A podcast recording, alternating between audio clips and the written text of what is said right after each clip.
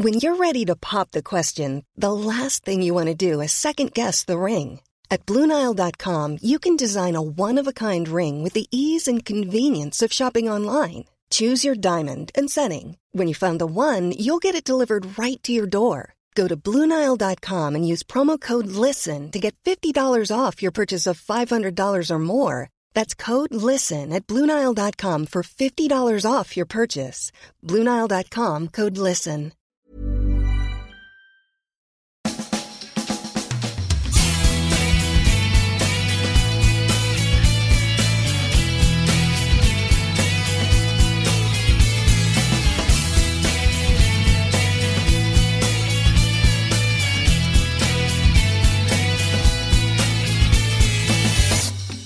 Hello and welcome to another episode of the Arseblog 20 podcast series in which we celebrate 20 years of Arseblog by talking to a guest about a calendar year of the site's existence between 2002 and 2022. The year in question is 2017 and with me to talk about it from the Football Ramble, it's Jim Campbell. Hi there. Hello and happy birthday. Thank you. Thank you. What a yeah, what a milestone. It's uh, I don't know what to say about it. It's just a bizarre thing to be doing this uh, 20 years down the line, you know? Yeah, well, you're lucky to have a club that provides enough bizarre material, right? This is true. There's never a dull moment when it comes to to Arsenal. Um, I know we were talking about this a bit offline, and by the time this goes out, some of the stuff we were talking about is not going to is not going to be relevant. But I'm absolutely sure that it will be replaced by more madness. Yeah, quite absolutely. So we're talking 2017, uh, pretty eventful year. Where do you want to kick off? So the the first entry to this, funnily enough, actually happened on New Year's Day. Uh, it's a moment all of us will remember very, very fondly. It's when Olivier Giroud scored that scorpion kick that is probably the cherry on top of what is an unbelievable highlight reel of goals that the man has scored throughout his career. And the context of it is is funny to sort of look back on it now, especially given how everything played how everything played out because Henrik Mkhitaryan had scored uh, scored a similar goal for Man United on Boxing Day. Yeah, and uh, it then became a little um, a little conversation about which goal was better in terms of the technique and whatnot. But if you look back at them now, now obviously I'm very biased here, but that actually rounded off a really really good team goal. Whereas with the United one, it was just a you know bog standard run of the mill common or yeah. garden cross from Zlatan Ibrahimovic. So that's it's fine, it's good. But Giroud's was better, and it was just it was one of those moments that sort of transcends rivalries, doesn't it? Where like football t- sits up and goes, you know what, that was something really, really special there. Yeah, I think so. I mean, it, it does depend. Like, you know, I'm loath to give, for example, any Tottenham player any credit for anything mm. that they might do, regardless of the, the quality of it and I still maintain to this day that the um, the Lamela goal was just one of the most overrated things I've ever seen. but I agree with you about the Giroud goal uh, when it comes to uh, comparisons with with Henrik Mkhitaryan because it did start. Was it? Was it Jack Wilshere or Lucas Perez? I think somebody like that made a tackle deep to win the ball, and we we moved yeah. it up the pitch really well. And yeah, I mean, what a finish! It's actually a pretty poor cross from Alexis Sanchez as well. Well, I mean, um, yeah, the, the, behind him.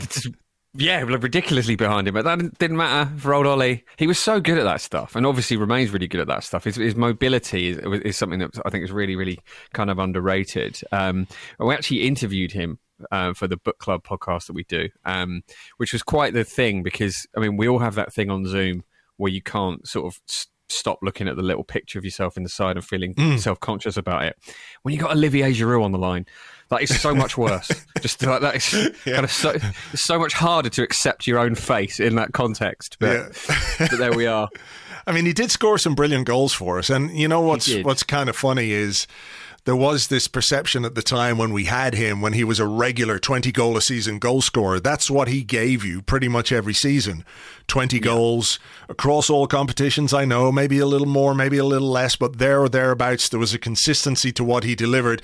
And everyone was like, oh, we need more. We need something different. Yeah. We need something better. We need, you know, and I do wonder if, in hindsight, one of the signings that happened in 2017 was Alexandre Lacazette, which then, um, you know, precipitated the departure of, of Giroud when we brought yeah. Aubameyang in in the January. And I just wonder, you know, Arsene Wenger, I'm sure, has um, some regrets when he thinks about some of the decisions that he made. I just wonder if that is one where he might think, you know what, maybe Aubameyang that summer, as well as Giroud, was probably yeah. the better way to do that that bit of transfer yeah. business. Wasn't it the case that Giroud had to leave yeah. for us to be able to get Aubameyang through some sort of complicated uh, machinations. It's a shame, isn't it, that we mm. weren't in a position where we could have just uh, had them both because he's, uh, as much as it must frustrate him, in fact, I know it frustrates him, you know, he gives you great depth. I mean, he obviously mm. wants to start every game, but he's, he's phenomenal from the bench and, he, and he's so good at bringing other players in.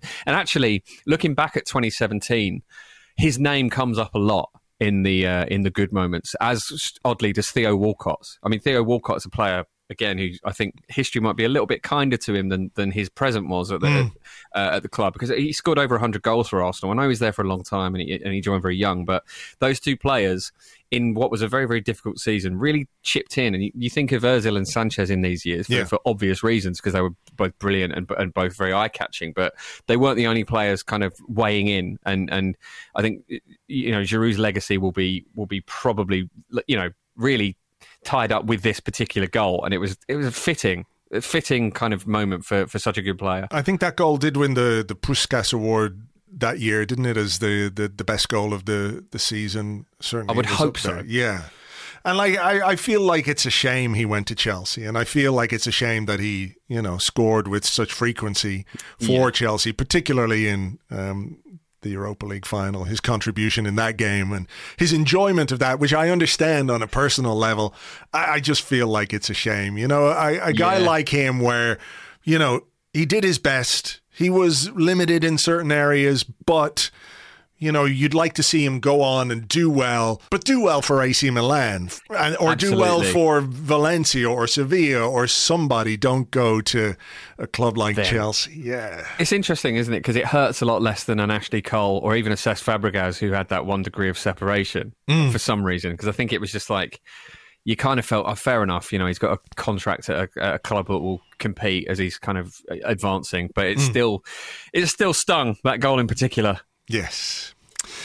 So go on. What have we got next from 2017? So the second one, and I, I hate to make you relive this, Andrew, but I feel that it is such a significant point in Arsenal's in Arsenal's 2017, but also mm. really uh, as to where we are now. And it's those two games against Bayern Munich where we lost 10 2 on aggregate. And I think that was really the zenith of, of the modern problems. And, and also, I mean, it's the last Champion, Champions League game we played. Yeah, um, which is kind of horrible to think about, but um, but it is, and it was such a it was such a chastening defeat both times, and it, I, I, think it, it, it's a proper microcosm of, of, a lot of the problems that the club had. Because obviously, we touched on players like Alexis Sanchez and, and Mesut Ozil when they really heralded a new dawn. When when those players came in, we thought, hey, we might start mm. competing for trophies again, and then we started. We we won some cups, and it actually started happening, but at the same time, uh, this this season, the 2016-2017 season, obviously half of which was in 2017, they were the debut seasons for for Granit Xhaka uh, and also for Shkodran Mustafi, who we we paid 35 million pounds for, mm. which is amazing. And uh, there's a point in the first game where Lewandowski essentially uses Mustafi just to, as like a ladder uh, to, to, to get a to get a header in, and it, it was it's watching it back now. You you really see how disjointed that team was and how a lot, some of those players, as has been the case far too much in recent years, were essentially sticking plasters on on what were mm. quite badly festering wounds. Yeah. Um, and in that in that period as well, around the time of losing those two games, we were beaten three one convincingly by Liverpool. Lost, uh, sorry, lost not three one. We lost lost to Liverpool fairly convincingly from their end. We were beaten three one uh, by West Bromwich Albion, and you look back at it and you think, I don't know how many current managers would survive that and it really now we've got some distance from it. Mm. It is amazing what Wenger lev- weathered, really, and and I don't think we'll ever see a situation where where a manager is so ingrained in a club that they almost become unsackable, yeah. despite things like that. And not that I'm saying that he should necessarily have been unceremoniously dumped. I think the way it was eventually done mm. was, you know, a bit late, but was was as respectful as it could have been. But it is. Um, it is it still hurts looking back at these games because it could have been more as well. David Ospina was our best player in the first leg. We lost the game 5 1. Yeah. Koscielny went off injured in that game and he was sent off in the second game. and that's another one. As well, that, again, with a, a little. Sorry, it was a harsh sending off too. It, I it think. was, yeah, yeah, yeah, it was. Um, but again, it's one of those things where with a little bit of distance from it. Now, I love Laurent Koscielny as a player. He, he was an excellent player and a real warrior for warrior for us. He, he put his body on the line when it was really breaking down at times as well. But he he got five red cards for Arsenal, conceded eight penalties. So even as one of our more kind of reliable players, mm. he did have that in him where th- there was there was a, a a dropped testicle or a rick not too far away. And when those are your guys who are like, you know, among mm. the first names on the team sheet, it is eventually it invites catastrophe and everything that could have gone wrong did go wrong in these games. Like Arjen Robben with his fucking Hadouken of cutting in from the cutting in from the left and scoring. What's like, he going to do here? Yeah. Yeah. Oh, it's that again, but yeah. it's oh, it's gone in again. Unreal. I watched the video that you sent me of the highlights. There's a video um, which I'll uh, maybe put in the show notes for this particular episode of the two legs. And you mentioned the first um, Lewandowski goal where he uses Mustafi as a step ladder. Watch the the the second goal. I think it's a Thiago goal and mm. there's a, a beautiful flick by Lewandowski on the edge of the box. The ball comes across. He flicks it first time, sort of behind the defense. But watching this now, I'm I'm amazed that the red flags about Mustafi didn't start, you know, yeah. ringing with us earlier. For that goal, he's as the play is coming towards our box, he's I think looking at the right back and he's telling the right back, just keep an eye on what's happening. Just watch what's happening here. While fucking Thiago ghosts inside him, and he's got he doesn't have a fucking clue where he is. Like literally not a clue. And it's one of those classic ones where afterwards his mistake and he's like waving his arms around. It's like, what the, oh my God, yeah. how could you do this? I mean, that should have set the alarm bells ringing. And yeah. it's just consolidated like my, my, my firmly held belief that pound for pound, when it comes to transfer fee and everything else, he is the worst central defender uh, I have ever seen in my life. I would completely, completely agree. Um, because uh, also, um, I, I, think at the time he was the you know essentially the worst the worst player the worst defender in the league. He was costing us goals. That Crystal Palace game where he just seemed to he seemed to have a really nice time watching Wilfried Zaha. Um, but the rest of us didn't because mm. he, he, just well they, they they beat us quite handily, didn't they? And it was it was absurd. That was the season in which he marked a referee as well. Do you remember that? yeah. It was Craig Pawson. There's amazing photos of him, like really dedicatedly trying to block off Craig Pawson, who's just laughing. It's like, how thirty-five yeah. million. They saw us come in. Um, unreal. The, the one thing I am grateful for looking back on this game is that Bayern, when they scored their goals, they were playing Seven Nation Army, the uh, the, the, you know the, yeah, yeah. the White Stripes song that's become a football anthem in, in various guises. But they went through a period. I'm not sure whether it was before this or after it. They've done it a few times, so it could well have been both. Where when they scored a goal at home, they would play the music like the can can music which I think might be the smuggest thing that has ever happened in world football. And it is so funny. It, I love it so much because it's just so dismissive of the opposition. Like, yeah. you know, you are here for en- the entertainment of the crowd. You are simply here for us to just embarrass you. And while I love seeing that happen to other teams because it is so so amusing, mm. I couldn't have handled that five yeah. times. Look, I mean, I think the interesting point, as you you made earlier on, is like what this defeat meant or what it signified or or what it indicated about where we were going and what was happening because that second leg we scored first Theo Walcott scored a goal. And I was looking at it going it's half time it's 5-2 on aggregate now. I mean you never yeah. know. And then the Koscielny red card happens and then there's all kinds of mistakes and the defending is terrible. I can't remember if it's Mustafi that comes on for Koscielny or somebody comes on but Mustafi's there and it's just you know, it is part of the decline. Um, a fairly like sometimes you get slapped with a with a reality that you're not quite aware of at the time, but when you look back at it, losing five one twice in a row to Bayern Munich. This is yeah. Arsenal in the Champions League, you know, for yeah. years and years and years of experience in this competition. Even with a disjointed team, we should have been better than that, you know. Yeah, and it, it is a real indication looking back that this cycle is done mm. and there needs to be a quite serious reset of, of everything about the club. And mm. again, like, I don't want to, you, you don't know what's around the corner, do you? But one of the refreshing things about this season is it does feel like, okay, this is, this is the start of a new era and it's there are going to be teething problems. There are going to be bumps in the road. Of course, there are, but uh, it feels like the days of of those sticking plaster players uh, perhaps mm. over. Um, actually, there's a, there's a really um, interesting indication of that in the FA Cup final as well, which is what I, I want to kind of come on to sure. for, the, the, another point as well, um, which is that David Luiz and Willian are in that Chelsea team that we beat. Yeah. And it's it's so weird watching that now because they were two, like Luiz less, but still quite dramatically so in some ways. Mm. They were, again, emblematic of these sticking plaster players that you are getting just because there's no one else or because it seems like a short term solution to what is a long term problem we seem to be moving away from that situation now, which is which is great. And and that that second FA Cup win was was something really really special. Now, um, it was um, I watched it in really strange circumstances because we were doing a football ramble live show at the Hackney Empire that night, mm. and obviously you book these shows a long, long time before before you end up doing them. So I had no idea who would be in the FA Cup final, and it happened to be two London teams. And for a while, it looked like it was going to go to extra time, and it was like, yeah. are, are, people actually going to come to the show if this goes to extra time? We're going to have like there was no real option to push it back, so it was it was really, really tense. Um, and oh, it was just Aaron Ramsey, absolute hero, saved us on the night as well as as uh, you know as as um, as, as, winning the cup for Arsenal, and uh, the crowd were unreal. They were so drunk. It was like uh, it was like doing a sort of like the kind of like scary old working men's clubs that you know like old comedians tell horror stories about. Yeah, it was, yeah, like, yeah, it was like that for a show. it was great. It was it was so much fun and it was a brilliant day as it always is when you win silverware.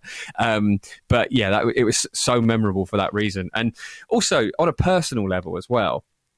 Arsenal. Um, they were in the doldrums at this point of time, and I, this coincided with a really turbulent time in my own personal life. And the nature of our podcast means that you know if, if a team are f- performing badly, they get the piss taken out of them, mm. and also by proxy, that's me getting the piss taken out of me. Like because and you know that's that's I'm not complaining about that. That is simply what our show is, and, and that's how it should be. But it was just like, oh god, come on, Arsenal, come on, like just give give me a break, guys. And yeah. then for them to win the FA Cup was was such a relief. It's such a beautiful release, isn't it? Because you've won it for a year. You know, when you when yeah, you win a yeah, game, yeah, you feel like brilliant. We've I've won this. We've won this game all week, or we've won it to the next game. But actually having silverware, obviously you've won it forever, but you hold it for a year. Yeah, that's that's a great feeling.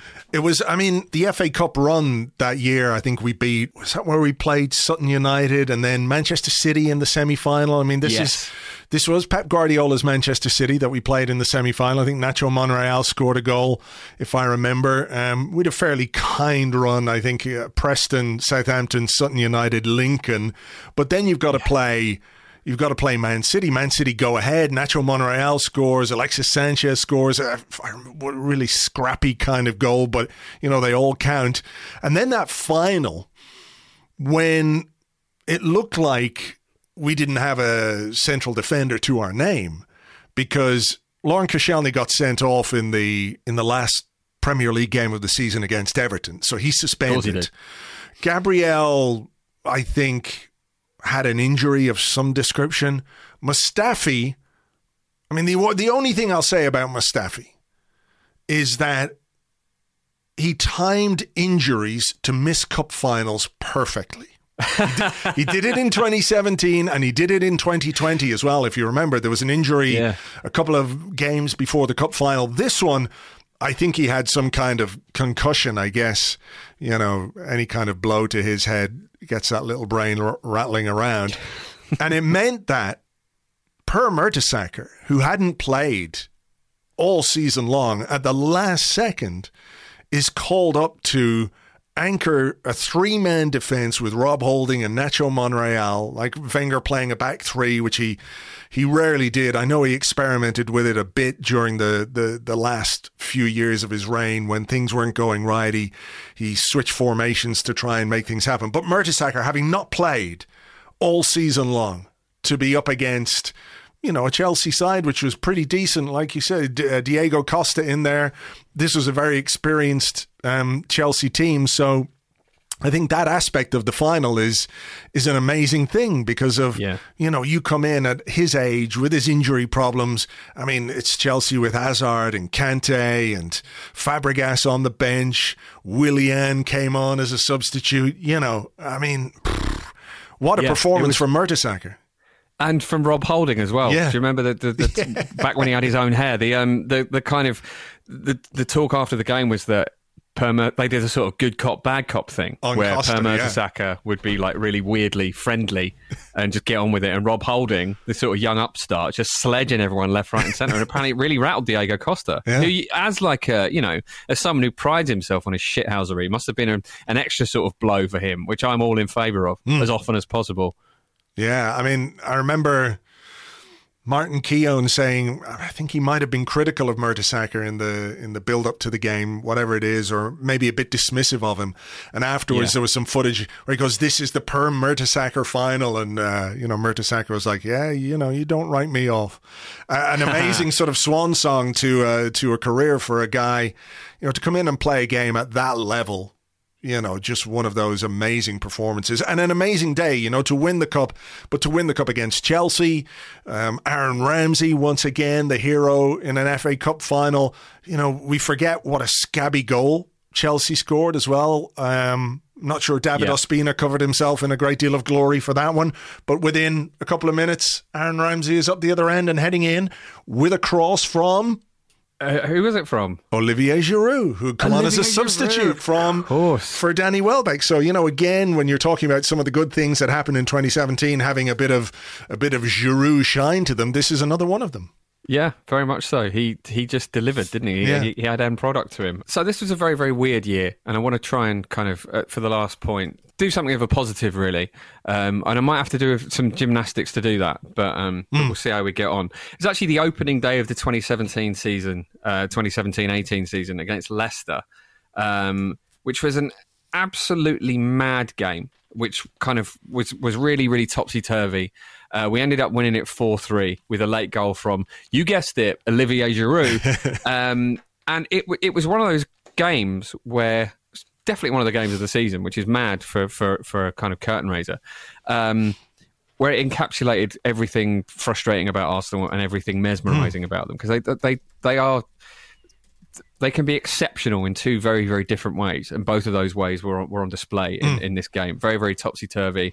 The the nervousness of the crowd is obviously always a is always a factor when when Arsenal look like they're gonna you know just collapse, mm. and then they did collapse, and then they fought back, and it and it worked, and it was a last minute winner, and one of the best things in football, last minute winner, obviously. Yeah. Um, and I, I, I, think it's just a really, again, it's a proper little time capsule moment. You look you look back at at that team with its kind of all its flaws, but all its magic in it as well, and it's just a reminder of of some of the roller coaster that that time was, mm. really. Yeah, I mean, Lacazette was signed that summer uh, for 50 million there thereabouts and scored what was it a minute and a half into the game? One of Something the, like the quickest debut goals yeah. shot, I think in a, an official game. Yeah I remember the game well. It was uh, quite an amazing game. I mean the rest of the season didn't obviously um, pan out that well. But I mean there are a few things I, I think we could talk about quickly about that year. Um, that are worth talking about that aren't necessarily so positive, but again, come back to this idea that Arsenal were a club that were, if not coasting, sort of lacked some direction. So that was the first yeah. year under Wenger that we didn't finish in the top four. And we, we dropped out of the Champions League and we haven't been back since. And there was the whole um, Alexis Sanchez saga that summer, mm. where we spent all summer long talking about how we're going to hold on to him. We're not going to let him go. We uh, we're going to keep him for the last year of his contract. We're not going to sell him. He clearly wanted to go, and we were playing hardball and saying, "Well, no, you can't go. We need you. Play one more season, whatever it was, whatever the rationale was." And then, like right at the last minute, do you remember the Man City bid came in and yeah. It looked like it was going to go through to Man City, and we bid crazy money for Thomas Lemar, who was at Monaco yeah. at the last minute. And this sort of flip flop on where this like strong position, whether you agreed with it or not, the fact that we had a really strong position around this whole uh, scenario with Alexis Sanchez, like you kind of have to respect that. You might disagree, yeah. you might not, but at least your position is this is what we're doing. But then, like right at the last minute, it flipped and we really annoyed a key player who was like utterly demotivated at that point to the point where in January, you know, people thought an Alexis Sanchez, Henrik Mkhitaryan swap was a good idea. Yeah, and also what a rare thing a swap deal in football that actually happened. Yeah, you, you see At the movie level, all the time, yeah, but they yeah, never yeah. happen. But yeah, it was a mess, wasn't it? And I think uh, it's obviously we're only going on what we hear in the press, and I'm Hmm. sure like not everything that um, that goes on is reported to the press in, in quite extreme measures. But it looks like the transfer strategy was completely reactive. Just very, very little thought behind it. It's like, oh, a player's leaving, so a player needs to come in yeah, are they going to fit? Like Thomas Lemar, you know, I mean, it's not like he's really pulled up trees um, for, for Atletico. I mean, it's, it's not like he's a complete failure, but yeah. certainly, I don't. You couldn't compare him to, to Alexis Sanchez as he was at, in that iteration of of his form. Um, and again, it's just a refreshing thing now where you can see a transfer strategy in place. It was t- for too long. It felt like you know Arsenal would start building something, and then you would lose those players, and you've got to start again, and then you've got this Frankenstein's monster of of you know attempt at building some sort of dreamlike team that just Yeah. never sort of came to fruition. And that's what I hope we can actually do now is keep these players together um, Mm-hmm. for, for as long as possible to actually build something that's a cohesive unit because it was it was just so frustrating for a long time. Yeah. It, it felt compromised in so many ways. You felt like you'd watch an Arsenal starting 11 and there'd be a Mustafi in there or there'd be sort of some ex Chelsea player just picking up a wave and you'd think, oh, like, only like nine of these players really count to me. Yeah. Do you know what I mean? That, I know yeah. that sounds really weird, but it, it did feel, it just didn't feel whole. Yeah, I know what you mean. a couple of funny ones. Well, funny, I guess. At the start of the year, back in January, Granit Xhaka was sent off by uh, John Moss, if you remember, for a foul that um, was clearly a foul, but not a red card. I've never seen a red card given for that before or since. And there were some Set the- comments. It really set the kind of tone for Xhaka. That, Well, that was it? that was another one. Yeah, that was the start of the if that was Granit Xhaka uh, cycle. Yeah. Um, but there were some comments from Arsene Wenger where he said uh, he's not naturally a great tackler in his decision making. but it's the more the way he tackles is not really convincing. He doesn't master well the technique of tackling. I would encourage him not to tackle, to stay on his feet. That's the best way to deal with it. Tackling is a technique you learn at a young age. You can improve it, but when you're face to face with somebody, it's better you stay up. I mean, those are words of wisdom that, like, if Granit Xhaka had Yeah. paid even the slightest bit of attention to what Arsene Wenger said then, he would probably be in a different place now in his career. Yeah. It seems to be what he's taken from that is it's fine to be bad at this. like, like it's, Yeah. because that that applies today, doesn't it? Yeah. I mean, it's exactly, you could apply that same conversation to him like three, four times a season. My advice Yeah. is don't tackle. Just yeah, in that position as well. Just don't worry about it. Just you know, Yeah. do something else. The final thing I want to talk about is a, a, four game ban for Arsene Wenger from the touchline Yes. after a bust up after our win over Burnley. It was one of those crazy games. I think there was like a 98th minute penalty or something like that that Alexis Sanchez scored. Yeah, but there was a, a, a set two on the sideline between Arsene Wenger and fourth official Anthony Taylor. And I think I just think um, reading this bit out is quite funny because uh, Anthony Taylor at a later date explained what happened, and he said, following the award of a penalty kick against his team in approximately the 92nd minute, Mr. Wenger left his technical area to confront me in disagreement at the decision. Before he said anything, I said, Think carefully before you say anything. He responded by saying, You are dishonest to your federation. I considered this to be questioning both mine and the referee, John Moss's integrity and impartiality. I stated to Mr. Wenger that such a comment was not acceptable, and he told me to fuck off on two separate occasions. oh, as well. Like, think carefully about what you say. Does he think he's a fucking sheriff? Like, just. The opinion these guys have of themselves sometimes is staggering, isn't it? When you I see it in writing like that. It's good that five years down the line, the refereeing standards have improved immeasurably, and we don't have to think about these things anymore. No, thank goodness. Actually, one one thing about the the opening game of the 2017 season is there is a very, very blatant handball we, that we should have had a penalty for mm. that would be given all day now because of VAR. And as much as it has its detractors, and rightly so, because it's implemented so badly so often, it is a little reminder of how frustrating it was before we had it as well, and that there's mm. obviously a little bit of give and take in that situation as well. All right. Well, look. Um, thank you for uh, for reliving some of the moments of 2017 with me, Jim. Really appreciate it. Good luck with yeah, uh, all you do on the football ramble, and uh, we'll chat to you soon. Cheers.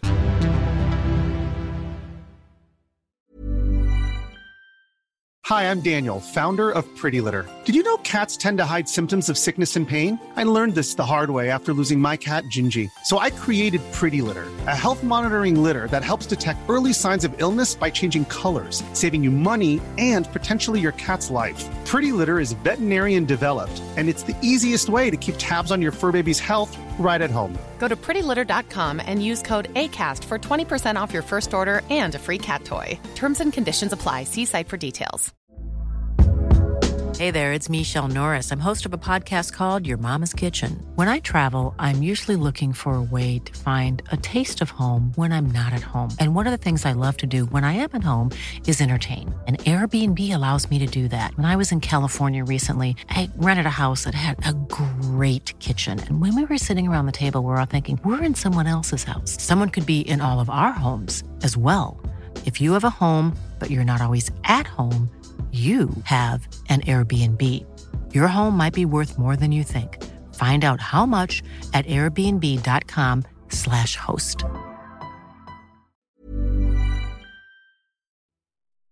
Thank you very much indeed to Jim Campbell. You can find him on Twitter at Jim Campbell TF4, at Jim Campbell TF4, and on the many and varied Football Ramble podcasts. Okay, there's another one in the can. We're getting towards the end of this series, this Arsblog 20 series. Still quite a bit more to get through though, so join us for the next one. Until then, cheers, bye bye.